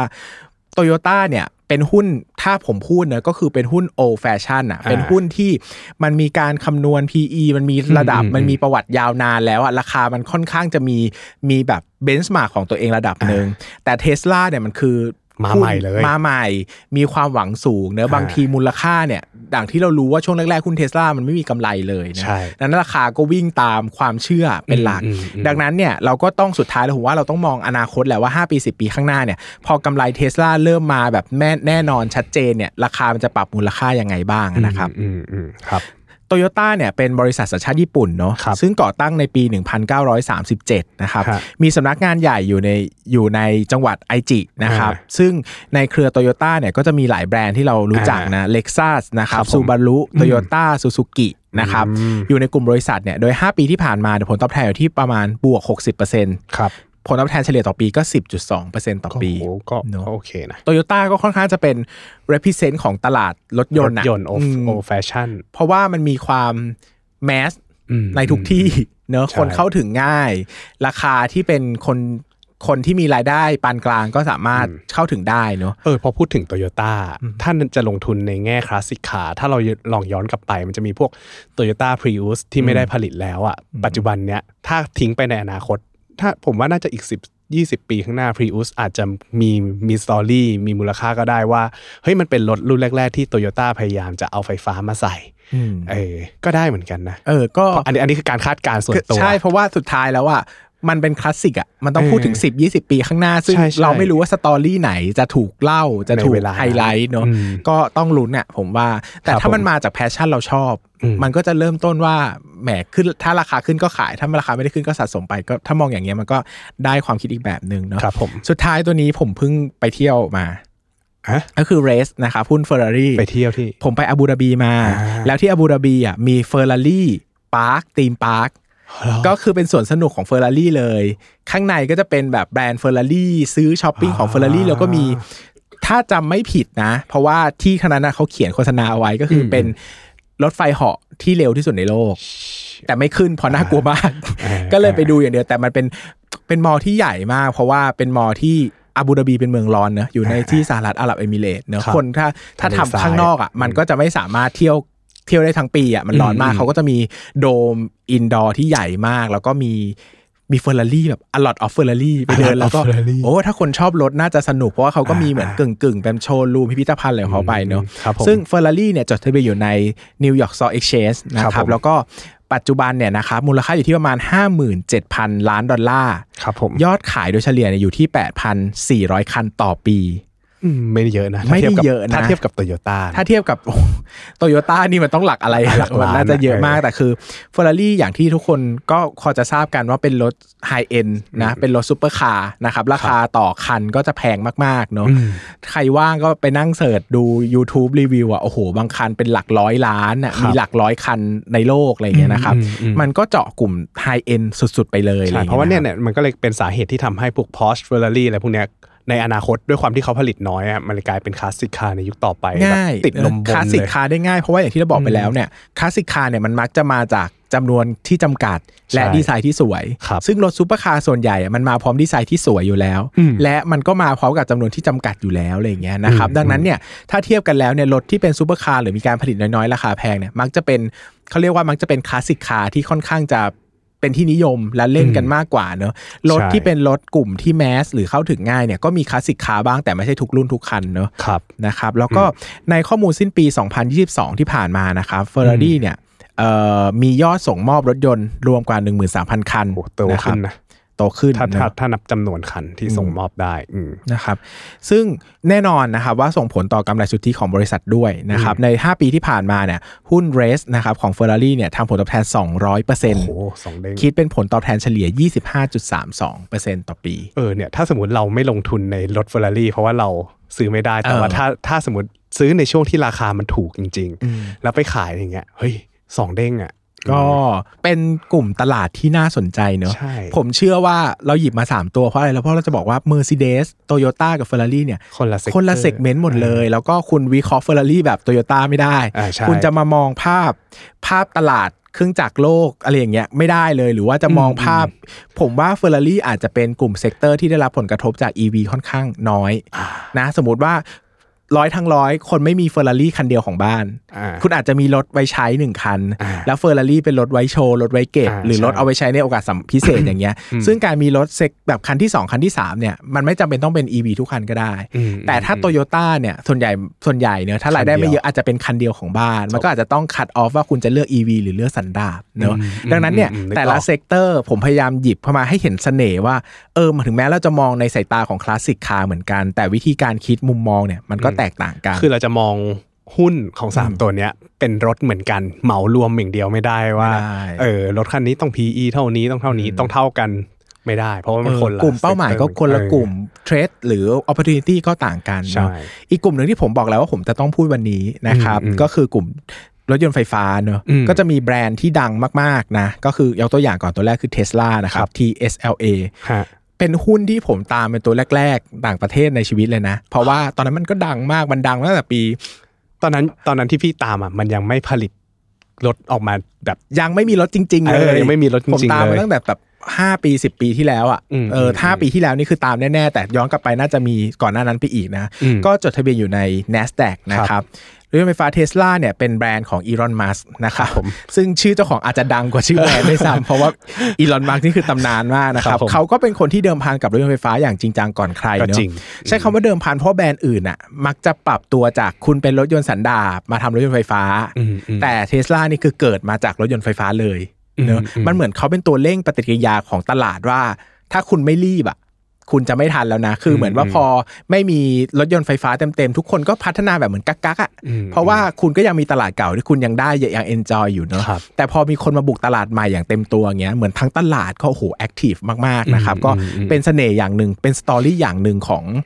ของแบรนด์นี้อะถ้าคุณใช่ซื้อเทสลาแล้วคุณไม่รู้การกำเนิดของแบรนด์ว่ามันมีความเข้มข้นสะใจแค่ไหนอะผมว่า มันไม่คุ้ม แล้วผมเออเชื่อว่า Elon Musk ก็จะกลายเป็นบุคคลในตำนานในยุคหน้าอ่าๆเขาก็จะกลายเป็นคนที่เหมือนแบบเนลสันแมนเดลาอะไรที่เราอ่าท่องอ่านหนังสือของเขา Elon Musk ก็ชีวิตเขาก็จะกลายเป็นตำนานคนหนึ่งมีโอกาสอืมนะครับ ซึ่งเขาก็โอ้โหขึ้นชื่อเรื่องการสร้างนวัตกรรมใด ๆ นะครับเทสลาเนี่ยก็โดดเด่นมากในการเรื่องของการสร้างอายุแบตเตอรี่ที่ยาวนานนะครับครับและผมระยะเวลาการชาร์จที่รวดเร็ว ซึ่งเหมือนเป็นเพนพอยต์หลักของคนใช้รถยนต์ไฟฟ้านะครับอืมซึ่งเทสลาก็เป็นผู้นำที่ทำให้ รถยนต์ไฟฟ้ามันดูจับต้องได้ จากยุคสมัยก่อนๆที่มันก็มีรถยนต์ไฮบริดรถยนต์อะไรอย่างเงี้ยแต่คนเหมือนไม่ค่อยสนใจจะใช้กันเพราะว่ามันไม่ค่อย practical ในชีวิตจริงเนาะนะครับรวมไปถึงระบบขับขี่อัจฉริยะที่ออกแบบมาเป็นของตัวเองโดยเฉพาะระบบนะไร้คนขับเออมซึ่งก็ใช้ดาวเทียมบังคับโอ้โหก็แปลกใหม่อันนี้ล้ำมากมากเออๆนะครับ ในปี 2022 เนี่ยนะครับรถยนต์ส่งมอบของเทสลาเนี่ยมีจำนวน 1.31 ล้านคัน ซึ่งล้านสามแสนตอนที่ผมเข้าตลาดใหม่ๆอะเขาเปิดให้จองอะ คนจองตั้งแต่แบบ โรงงานยังไม่เริ่มรันการผลิตอะอ่าก็มีคนยอมจ่ายเงินเป็นล้านๆเพื่อจองซื้อเออเทสลาเออแล้วอะมันคือตำนานระดับนั้นน่ะเนอะอืมซึ่งผมนะแอบเชื่อว่าอันนี้ดิสเคลมว่าเป็นความเชื่อส่วนตัวเนอะไอ้รุ่นแรก ๆ คิดดูดิ รถยนต์ที่ได้ซีรีส์เป็นร้อยคันแรกของเทสลาอ่าห้าแบบเออไม่ต้องแบบเออเออเออสิบปียี่สิบปีมูลค่ามันจะขนาดไหนเอออะเออเออถ้าเวลาผ่านไปเออแล้วมันมีเอามาประมูลในตลาดอย่างเงี้ยคือตอนแรกเราอะคิดว่าคนที่จองซื้อในวันที่ยังไม่รู้จะได้รถหรือเปล่าต้องเป็นความคิดแบบไหนเนอะเออแต่พอมาศึกษาเรื่อง classic car แบบเออว่ะ เขาอาจจะเป็นคนที่ฉลาดที่สุด จริงๆ เขาอาจจะไม่ฉลาดเขาแค่มีเงิน เออเอาเหรอเขาแค่มีโอเค เราเป็นคนไม่มีเงินเราเลยเราเลยอาจจะไม่เข้าถึงอารมณ์เราแบบเลยไม่นั้นกล้าไงใช่เออแต่เนี่ยมันพอมาได้เห็นมันก็ได้เห็นมุมมองใหม่ ๆ ดีนะครับอืมอืมซึ่งเทสลาเนี่ยเป็นผู้ผลิตรถยนต์อายุน้อยที่สุดในกลุ่มครับ ถ้าเทียบกับตั้งต้นที่ผมเล่ามาเนอะอ่าเขาก่อตั้งในปี 2003 นะครับ แล้วก็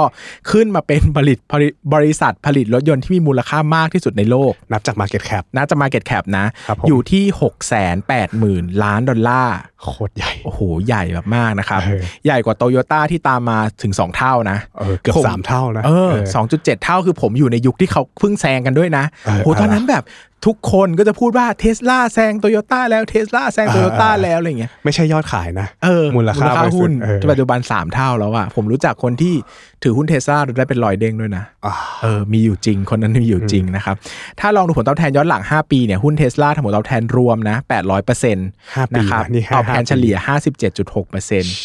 ขีดเส้นใต้ว่าราคาหุ้นไม่ได้สะท้อนพื้นฐานตลอดเวลาเนอะครับมันสะท้อนความคาดหวังของผู้คนในตลาดหุ้น สะท้อนดีมา demand สป supply ของทุนนะครับในตลาด ซึ่งก็ไม่มีใครรู้ว่าราคาเนี้ยถูกหรือแพง จนครับกว่าอนาคตของเทสลาจะแบร์เบอร์ออกมาว่าอ่า โอเค สิ่งที่ตลาดคาดการณ์เนี่ยมันถูกหรือมันผิดครับนะครับ EV อีกเจ้าหนึ่งที่ไม่พูดไม่ได้ เป็นอะไรที่ so mass มาก ๆ ปัจจุบันเนอะครัอะบแล้วก็ปัจจุบันเราเริ่มเห็นในในไทยเนี่ยไม่มีคนไทยอาจไม่รู้จักเทสลาอาจจะไม่ได้เยอะ แต่ BYD เนี่ยผมเชื่อว่าในท้องถนนวันเนี้ยค่อนข้างจะเป็นรถอีกยี่ห้อหนึ่งที่เห็นได้บ่อยอืมนะครับแล้วก็เป็น topic ในโลกออนไลน์บ่อยเหมือนกันเออล่าสุดถ้าในงานมอเตอร์โชว์รู้สึกว่า BYD เนี่ยวันที่เราพูดเนี่ย BYD ยอดขายแซงโตโยต้าเออเออได้ในงานได้ได้ข่าวในงานมาเหมือนกันอืมนะครับ ซึ่ง BYD เนี่ยเป็นรถยนต์ไฟฟ้าสัญชาติจีน ที่เป็นคู่แข่งกับเท s l a นะครับครับมีมูลค่าบริษัทอยู่ที่ 92,000 ล้านดอลลาร์นะครับ ก็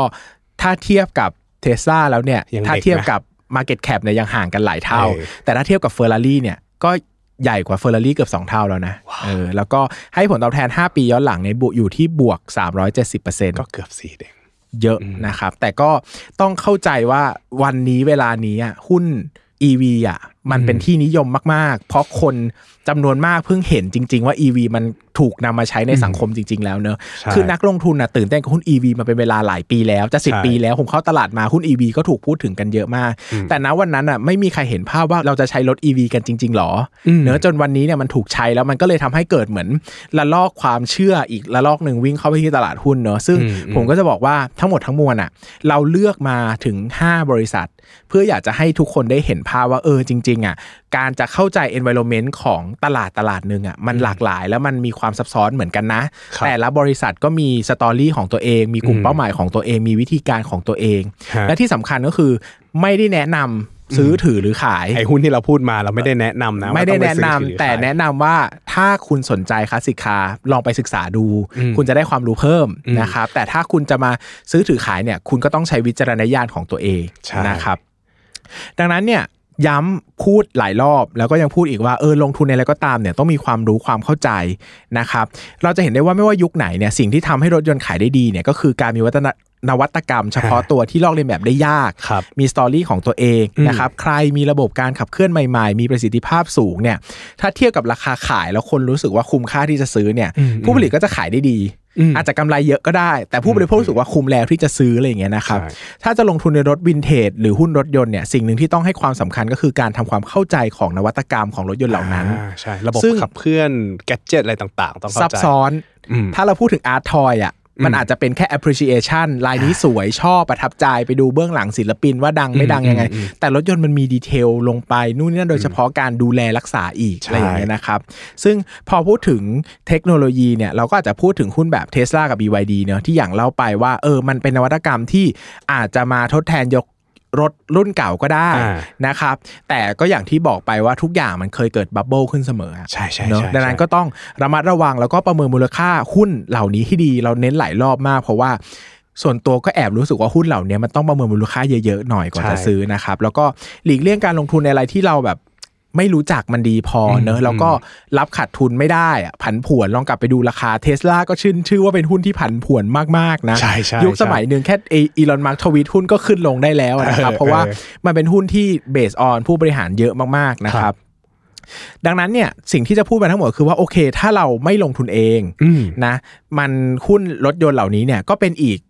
เราพูดครั้งที่แล้วแล้วเราไปแล้วว่าธีมเนอะการลงทุนแบบ thematic เออ thematic fund นะแบบว่าเป็นกองทุนโดยเฉพาะหุ้นกลุ่มรถยนต์นะครับมันก็จะมีทั้งกลุ่มรถยนต์ไฟฟ้าครับกลุ่มรถยนต์ high-end พวกเนี้ยอืมก็มีกองทุนรวมที่ไปลงทุนโดยเฉพาะอืมนะครับดังนั้นถ้าเราไม่อยากจะลงทุนเองเนี่ยเราก็สามารถฝากเงินซื้อกองซื้อหน่วยกองทุนรวมเพื่อลงทุนผ่านกองทุนรวมก็ได้ครับที่มีผู้จัดการกองทุนคอยช่วยช่วยเหลือคัดเลือกสินทรัพย์ที่มีโอกาสสร้างผลตอบแทนสูงให้เราอืมนะครับหุ้นเทคโนโลยีใหม่ๆเนี่ย ผลตอบแทนมักจะดีครับมักจะนะ แต่ความเสี่ยงอะสูงอืมเพราะว่ามันมันอยู่บนความคาดหวังอยู่บนอะไรอย่างเงี้ยใช่บางทีถ้าเราเข้าไม่ถูกจังหวะนะครับอ่าเราก็อาจจะขาดทุนได้อ่าแต่ผมจะพูดอย่างนี้ว่าการซื้อผ่านผู้จัดการกองทุนให้เขาซื้อขายให้เราเนี่ย ไม่ได้แปลว่าจะไม่ขาดทุนอ่าแต่มันถูก ลงทุนแบบมีหลักการอ่าคัดกรองคุณภาพหุ้นแล้วมองจังหวะหาการลงทุนวิแล้เควราะห์ปัจจัยพื้นฐานของหุ้นอ่าประเมินมูลค่าดูว่าช่วงนี้มันถูกหรือแพงเกินไปที่จะซื้อไหมจัดพอร์ตการลงทุนกระจายความเสี่ยงอะไรทั้งหลายที่เราบอกว่าโอ้เราไม่เข้าใจเรื่องนวัตกรรมตอนนี้ไปถึงไหนรถ EV บางคนยังไม่รู้จักเนี่ยอืมอืมคนเหล่านี้เขามีหน้าที่ในการจัดการดูแลให้เราใช่นะครับคราวนี้ขอมาเสริมอีกนิดนึง นะครับเพราะว่าคันปากอยากพูด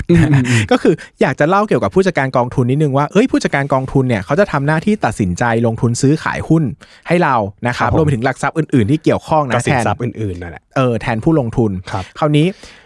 ซึ่งผู้จัดการกองทุนเหล่านี้จะต้องสังกัดกับบริษัทหลักทรัพย์จัดการกองทุนหรือที่เรารู้จักกันบลจบลจครับผมนะครับ ซึ่งคนที่จะเป็นผู้จัดการกองทุนเนี่ยจะต้องได้รับอนุญาตจากกรตด้วยครับจะต้องมีการสอบมีอ่านู่นนี่นั่นได้รับใบอนุญาตมีใบอนุญาตประกอบอาชีพตามกฎหมายเนอะไม่ใช่ว่าใครอยากจะหน้ามืดลุกขึ้นมาตั้งกองทุน แล้วจะขายหน่วยลงทุนให้เราลงทุนเนี่ยไม่ได้นะครับอ่าก็ต้องผ่านกฎเกณฑ์ตามกรต นะครับครับซึ่งเราสามารถตรวจสอบรายชื่อผู้ที่ได้รับอนุญาตได้ง่ายๆนะครับที่แอปพลิเคชัน SEC Check First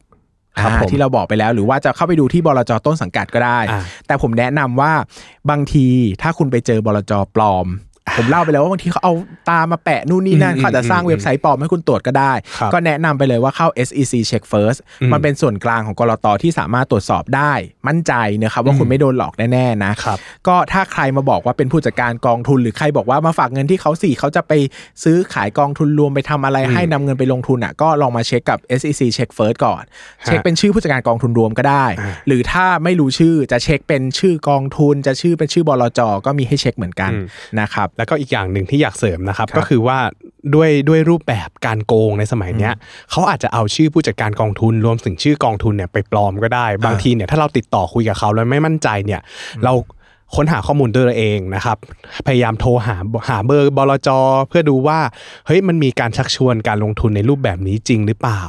นะครับ หรือว่าถ้าเกิดว่าทางเขาตอบมาว่ามันจะไม่มีการชวนลงทุนอะไรอย่างนี้นะ ก็แปลว่าคุณอาจจะเจอเขาปลอม ชื่อ คุณอาจจะเจอเขาหลอกลวงแล้วก็ได้นะครับ ทั้งนี้ทั้งนั้นพยายามเช็คตัวเองแล้วก็เช็คด้วยตัวเองหลาย ๆ รอบ อย่าเชื่อว่าอย่าเชื่อคนอื่นว่าเฮ้ยมึงลงทุนอันนี้สิอันนี้ได้ผลตอบแทนดีนะ มีใบอนุญาตถูกต้องด้วยอะไรเงี้ย อย่าไปเชื่อคนคนอื่นคำคนอื่นต้องดูดูทุกอย่างด้วยตัวเองนะครับ ซึ่งกลับมาที่ผู้จัดการกองทุนนิดนึงอ่าเพราะว่ายังคันปากอยู่ ยังมีเรื่องที่อยากพูดว่าเออไม่ค่อยมีใครพูดถึงเรื่องนี้อะผมรู้สึกว่าเออความจริงเนี่ย เราเนี่ย หลายคนพอฟังแล้วยิ่งเป็นมือใหม่ก็จะงงว่าเออ แล้วเราจะติดต่อผู้จัดการกองทุนได้ยังไงล่ะอืมหรืออยากลงทุนอย่างไงก็บอกอ่าเอ้ยเราไม่ได้ไปคุยกับผู้จัดการกองทุนโดยตรงนะ เราจะต้องอ่าติดตามผ่านบลจคือว่า ผู้จัดการกองทุนอะมีหน้าที่หลักในการบริหารพอร์ตการลงทุนอ่าให้ได้ผลตอบแทนดีที่สุดเขาในยศทำงานกับเงินไปเออในในในนโยบายกองทุนนั้นๆอย่างครับเช่นผมถ้าเป็นกองทุนหุ้นก็ต้องเลือกหุ้นที่มีศักยภาพไว้ในพอร์ตเนอะดูภาพตลาดใหญ่ กลุ่มอุตสาหกรรมที่มีแนวโน้มดี วิเคราะห์ความเสี่ยงดูหุ้นรายตัวเพิ่มการกระจายความเสี่ยงใด ๆ นะครับครับผมแต่ไม่ได้เขาจะไม่ได้มานั่งขายกองทุนให้เราโดยตรงอ่านะอันนั้นเราก็ต้องไปซื้อกับในหน้าขายกองทุนรวมอะไรก็ว่าไปนะครับอืมแต่ถ้าใครรู้สึกว่าเออแบบไม่อยากฝากฝีมือ การลงทุนไว้กับผู้จัดการกองทุน หรือรู้สึกว่าเลือกไม่ถูกว่าผู้จัดการกองทุนคนไหคนไหนนเก่เก่งงไม่เก่งเออดูไม่เป็นอีกนะครับ ก็สามารถลงทุนในกองทุนประเภทแพสซีฟฟันได้นี่พูดบ่อยๆแหละอืมอืมก็คือการลงทุนแบบอ้างอิงกับดัชนีใดดัชนีหนึ่งครับนะครับ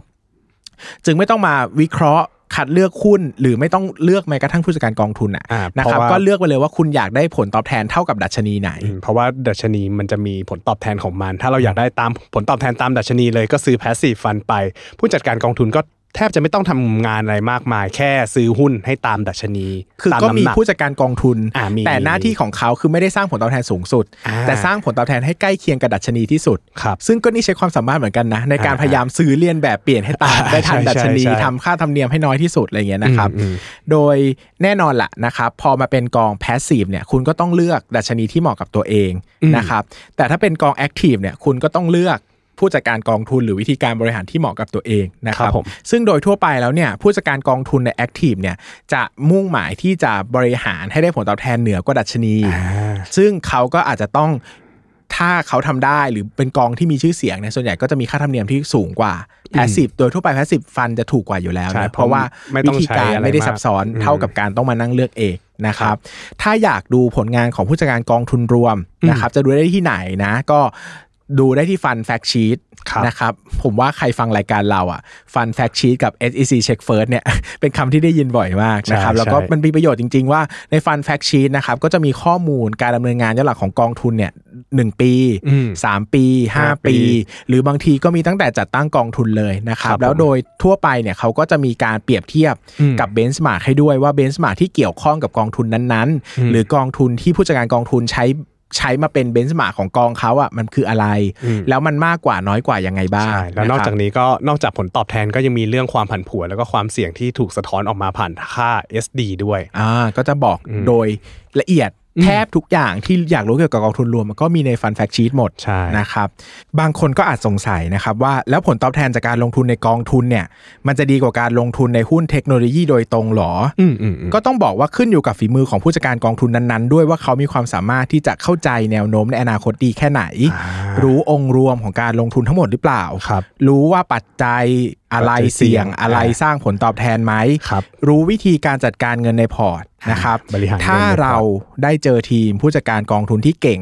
ก็อาจจะสร้างผลตอบแทนที่ดีกว่าเราไปลงทุนในหุ้นเทคโนโลยีโดยตรงก็ได้ครับแต่ถ้าเราคิดว่าเราเข้าใจทุกอย่างที่พูดไปแล้วครับและกล้ารับความเสี่ยง เราก็อาจจะลงทุนในหุ้นโดยตรงด้วยตัวเองก็ได้เหมือนกัน ถ้ากลัวอีกว่าจะลงทุนผิดจังหวะนะครับวิธีการที่ผมแนะนำเสมอก็คือว่าทำวิธีการ dollar cost average นะครับ DCA หรือกระจายการลงทุนแบบ DCA ก็คือซื้อถั่วเฉลี่ย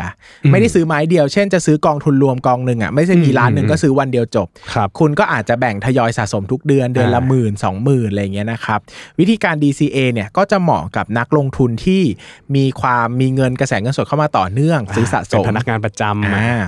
แต่ถ้าคุณบอกว่าคุณมีเงินก้อนใหญ่ แต่คุณไม่อยากซื้อไม้เดียวคุณก็อาจจะแบ่งเหมือน DCA ก็ได้เช่นคุณมีเงินล้านหนึ่งคุณอยากซื้อกองเนี้ยคุณก็แบ่งไปเลย เดือนสิบเดือนอ่าเดือนละแสเดือนละแสนนอย่างเงี้ยก็ได้ก็ทยอยซื้อก็ได้จะทำให้คุณได้ราคากลางอืมๆมันจะไม่สูงทีเดียวแล้วก็ไม่ต่ำทีเดียวมันจะเป็นราคาโดยเฉลี่ยของกองทุนนั้นๆนะนะครับ ก็ครับช่วยผมลดความเสี่ยงจากการซื้อกองทุนรวมผิดเวลาได้อ่าแต่ก็ลดโอกาสที่จะได้ผลตอบแทนสูงโดดก็ได้ เพราะว่าใช่ถ้าคุณไปซื้อดวงคุณดีไปซื้อในวันที่จุดต่ำสุดทั้งไม้เลยเนี่ยคุณอาจจะได้ผลตอบแทนสูงมาก แต่การกระจายอะมันไม่ได้ต่ำสุด แต่มันก็ไม่ได้สูงสุดเหมือนกันอะมันก็ได้ราคาเฉลี่ย นะครับครับผมเสริมสุดท้ายนะครับว่าการลงทุนในกองทุนรวมที่มีผู้จัดการกองทุนดูแลให้เนี่ยนะครับก็ไม่ใช่ว่าเราไม่ต้องศึกษาหรือไม่ต้องมีความรู้อะไรเลยนะครับสุดท้ายเราเป็นเจ้าของเงินลงทุนเนี่ยเราก็ต้องตัดสินใจอยู่ดีว่าเออ เราจะใส่เงินไว้ในกองนั้นหรือไม่ใช่คือถ้าเราใส่เขาก็จะบริหารให้ดีที่สุดตามแบบของเขาครับแต่สุดท้ายคนที่ต้องตัดสินใจก่อนคือเราจะใส่หรือไม่ใส่อืมเราก็นอะต้องรู้นโยบายการลงทุนก่อนเนอะว่าเราอยากจะให้เงินลงทุนของเราไปในทิศทางไหนใช่เข้าใจ Passive พื้นฐาน Active ยังไงเออธีมไหนอะไรอย่างนี้เข้าใจพื้นฐานนะครับก็ต้องดูสภาพเศรษฐกิจ ดูภาวะตลาดที่เปลี่ยนแปลงนะครับครับ จัดพอร์ตย้ายพอร์ตตามความเหมาะสมด้วยนะครับ ซึ่งมาไกลอีกแล้ว จาก classic car ก็แต่ผมเชื่อว่าความรู้พวกเนี้ยมันสามารถแชร์ได้ แล้วมันก็เออค่อนข้างจะเออเกี่ยวข้องกับทุกสินทรัพย์เนอะเพราะว่าทุกสินทรัพย์มันก็เกี่ยวข้องกับกองทุนรวมทั้งนั้นแหละนะครับต้องบอกว่าจริง ๆ แล้วอะรถคลาสสิกสมัยก่อนอะมันเคยเป็นเทคโนโลยีสมัยนั้นมาก่อนอืมเออเราเวลาเราเวลาเราพูดถึงหุ้นเทคอะการที่การที่เราพูดถึงหุ้นเทคแล้ว โคอ่าหมายถึงว่าพูดมาเกี่ยวโยงกับเรื่องรถยนต์คลาสสิกอะมันจะทำให้เราเห็นว่าเฮ้ยในสมัยนั้นอะรถที่เคยดูแรง มันเคยเป็นนวัตกรรมในยุคนั้น แล้วคนกรีดกราดมากอะไรอย่างเงี้ยซึ่งในปัจจุบันเนี้ยรถมันอาจจะ EV คาเป็นเรื่องใหม่ แต่ว่าในอนาคตมันอาจจะกลายเป็นรถยนต์คลาสสิก โตได้โยอย่างต้าที่บอกเคยเป็นหุ้นเปลี่ยนโลกนะใช่เพราะเขาเป็นแบรนด์แรก ๆ เลยที่สามารถผลิตรถยนต์แบบ mass ราคา production ได้ในราคาที่เข้าถึงได้ง่ายอืมสมัยก่อนรถเป็นสิ่งที่ luxury มาก เพราะว่าราคามันแพงมากเทียบกับแบบเขาเรียกว่าอะไรถ้าเทียบกับค่าของชีพอืมแต่แบรนด์ญี่ปุ่นเนี่ยแหละที่เขาสามารถ ทำ mass production จนกดราคาทำให้รถเนี่ยสามารถเข้าถึงคนจำนวนมาก มันก็คือนวัตกรรมในยุคสมัยนั้นที่ โอ้โห สมัยนั้นหุ้นโตโยต้าก็อาจจะกลายเป็นเหมือนเทสลาในเวลานี้ก็ได้ คือในในเวลาเนี้ย EV อะพูดจริง ๆ มัน ถ้าเทียบกับ Ferrari อะมันคนละเกรดกันอืมเนาะเพียงแต่ว่าถ้าถ้าพูดถึงที่พี่เบสบอกว่า Tesla BYD มันจะไปแย่งตลาดไหน มันจะไปแย่งพวกรถสันดาปที่เป็นระดับ mass ดังนั้นน่ะ Toyota Honda อะไรเงี้ยโดน disruptive innovation ตรงนี้แน่นอนอยู่แล้ว เราอันนี้ sharing มุมมองส่วนตัวเนอะเราว่า BYD น่าจะไปชนแถวแถวโตโยต้าอืมส่วนอืมเราว่าเทสลาชนแถวแถวเมอร์ซิเดสหรอเขาค่อนข้างจะมีอัปเกรดความพรีเมียมขึ้นมาอีกระดับหนึ่งด้วยราคาขายด้วย position branding นะเออมีความ high-end ขึ้นมาอีกนิดนึงอ่าอืมแต่ว่าอันนี้เราอาจจะมองคนละมุม เพราะว่าอ่าผมอาจก็จะมองอาจจะรู้สึกว่าเอ้เทสลาเนี่ยมันไม่ได้ระดับ Mercedes หรือขนาดนั้น เออแต่เราว่าเทสลา ก็เป็น Mercedes ตัวย่อมย่อมๆได้อืมอืมอันนี้ก็แล้วแต่ sharing เนอะมุมมองเนี่ยทั้งนี้ทั้งนั้นก็คือจะบอกว่ามีมีสองคนอย่าคิดไม่เหมือนกันใช่นักลงทุนทั้งตลาดสองคนเนี่ยมันไม่มีใครคิดเหมือนกันหรอกนะครับก็ดังรนั้อนดูกัน ดังนั้นอะมันต้องเป็นเรื่องอนาคต ว่าเอ้ยแบบไหนถูกแบบไหนผิด การที่เราบอกว่าเราลงทุนในกองทุน passive ไอคนที่ลงทุนใน active อะ มันไม่เก่ง เพราะว่าส่วนใหญ่ passive ระยะยาวอะทำผลตอบแทนได้ดีกว่าอะไรอย่างเงี้ยคนอาจจะพูดอย่างนี้ก็ได้แต่ในขณะเดียวกันก็มีคนมองเห็นต่างว่าเฮ้ยจริงๆ active ถ้าเลือกถูกช่วงอะคุณก็สามารถได้ผลตอบแทนดีกว่า passive ได้นะครับดังนั้นแล้วมุมมองเรื่องการลงทุนมันเป็นอะไรที่ ผมว่าหาความถูกต้องค่อนข้างยากนะครับ แต่สิ่งสำคัญผมว่ามันคือการศึกษาเรื่องการลงทุนเพื่อหาผลตอบแทนที่มันเหมาะสมกับความต้องการของเราเหมาะกับเป้าหมายทางการเงินของเรามากกว่า ที่กล่าวมาข้างต้นนะครับ ขอย้ำอีกครั้งว่าเป็นข้อมูลตัวอย่างธุรกิจยานยนต์ที่เรารวบรวมมาฮะไม่ใช่คำแนะนำว่าควรหรือไม่ควรลงทุนในหลักทรัพย์ของบริษัทดังกล่าวนะครับอ่าโดยข้อมูลทางการเงินย้อนหลังเนี่ยสามารถหาอ่านเพิ่มเติมได้ทั่วไป สิ่งที่ควรคำนึงอยู่เสมอคือผลประกอบการในอดีตของบริษัทครับไม่สามารถการันตีอนาคตได้อ่าผู้ที่สนใจลงทุนนะครับต้องศึกษาข้อมูลที่ดีก่อนลงทุนฮะและตัดสินใจลงทุนด้วยตัวเอง เพราะครับผมการลงทุนในหุ้น มีความเสี่ยงสูง อืมก็ต้องตัดสินใจด้วยตัวเองเงินของเราอะเนาะเงินของเรากำไรของเราขาดทุนของเราครับ ครับผมก็ประมาณนี้เนาะตอนเนี้ยเราพูดกันเยอะเลยว่าสิ่งที่เราลงทุนในวันเนี้ยเรายังไม่รู้หรอกว่ามันจะไปสร้างผลตอบแทนในอนาคตมากน้อยแค่ไหน หรือว่ามีความเสี่ยงอะไรแฝงอยู่บ้างนะครับ หรือว่าจะมองหาผลตอบแทนกับมันอย่างไร ตอนเนี้ยเราอาจจะยังไม่รู้ก็ได้ แต่ว่าสิ่งที่สำคัญเนี่ยเวลาที่คนส่วนใหญ่พูดถึงเรื่องหุ้นเทคอะ มันจะมีมันจะมีความเข้าใจผมผมสังเกตมาตั้งแต่ตอน .com bubble หรือว่าตอนอ่าหุ้นเทคที่รอบที่แล้วที่หลังโควิด ราคาขึ้นไปสูงๆ แล้วก็ร่วงลงมานะครับคือบางทีอะเวลาเราซื้อหรือเราลงทุนอะไรอะพยายามใช้ความรู้พื้นฐานด้านการลงทุน เรื่องที่ว่าทำยังไงก็ได้ให้เรามีโอกาสขาดทุน หรือว่ามีความเสี่ยงจากการขาดทุนน้อยที่สุด เพื่อที่เราจะได้อยู่ในตลาดได้อย่างยาวนาน นะครับ แล้วก็ถ้าเกิดว่าเรามีแนวทางที่ชัดเจน มีรูปแบบการลงทุนที่ชัดเจน ไม่ได้เชื่อคนอื่น ไม่ได้เชื่อคนอื่นแบบร้อยเปอร์เซ็นต์นะครับ ถ้าวันนี้เรายังไม่มีตรงนี้ก็ค่อยๆ พัฒนามันขึ้นมา แต่ว่าถ้ายังไม่พร้อมจริงจังก็ลงทุนกับกองทุนรวมไปก่อนก็ได้นะครับ ยาวนานแต่สนุกมาก ก็ไม่คิดว่าเราจะพูดเรื่องรถคลาสสิกมา ได้ยาวขนาดนี้นะครับ สามารถติดตามรายการ Investing เพราะทุกสิ่งลงทุนได้นะครับ รายการพอดแคสต์ที่สนับสนุนโดย สำนักงานคณะกรรมการกำกับหลักทรัพย์ และตลาดหลักทรัพย์ หรือว่ากรตได้ใหม่ในทุกช่องทางของ Salmon Podcast นะครับก็เทปนี้เป็นเทปที่ 6 แล้วนะครับเรายังมีเวลากันอยู่อีกประมาณ 2 EP นะครับเดี๋ยวเราจะมาดูกันว่าอีก 2 EP ต่อไปเนี่ยจะเป็นเรื่องอะไร นะครับถ้าใครชอบอืมหรืออยากให้มีซีซั่นต่อไปอีกบอก8 EP มันน้อยจังนะครับอ่าฝากคอมเกเมนต์ลียวกราวกันเข้ามา